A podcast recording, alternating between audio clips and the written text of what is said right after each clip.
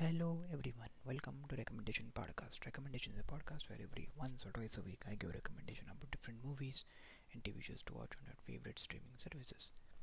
And today I thought be I should give some recommendation about movies that you might like if you like the ambulance. There is a lot of buzz that is going on everywhere that people like Michael Bay's ambulance.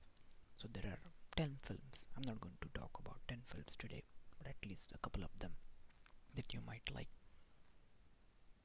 if you like the ambulance. The first one is Locke. Fans of perpetual motion in ambulance might also be interested in the slow burn drama Locke. The film stars Tom Hardy as a construction foreman who, after a long day at work, jumps into his car. But instead of heading home to his wife and kids, he drives in the opposite It's not clear at first, but the truth, carefully curated life, slowly begins to unravel with each call he makes from inside his car. The entire film takes place within Locke's car. Though, with Tom Hardy at wheel, it's just compelling enough to avoid the pitfalls of one location's troop. Luke is more simmering drama than all-out thriller, but its stress-inducing performances, half carried by Olivia Colman, Andrew Scott, and Tom Holland's stellar, stellar work, turn into this late night drive into a must-watch. The next one is Nightcrawler. What can be said about Dan Graden's stomach churning Nightcrawler? 2014 film boasts some of the Jake's best work and its nihilistic commentary on our media obsessed news binging culture in ones that nearly impossible to shake even all these years later.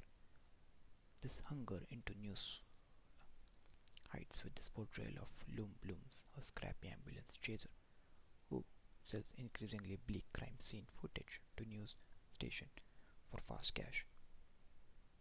His pervasion of the American dream and his desperation for success completely override his concerns, putting his newly hired intern played by Riz Ahmed, and his new station contact at considerable risk.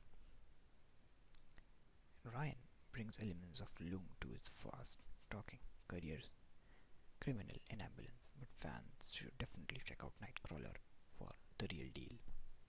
The next one is Pain and Gain. A lot of people forgot that Michael Bay's while Master of Action also deals proficiently in physical comedy.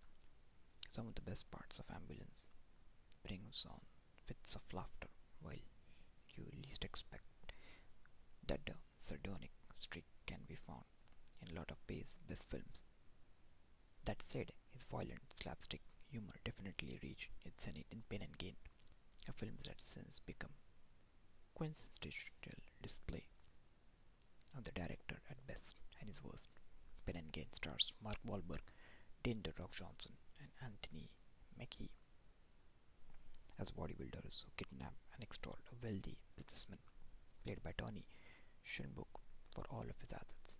Of course, this plan ultimately implodes spectacularly too, but the only thing more shocking than all the violence that transcribed is the fact that all of it actually happened.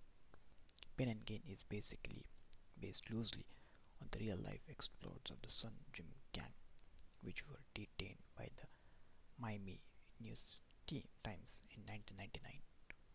Hilariously, Bay never lets you forget this fact, interrupts the film's wildest moments with perfectly timed freeze frames, and remember, this actually happened. The whole affair is absolutely absurd, but in some ironic way. It's exactly the kind of film that keeps the heist genre fresh.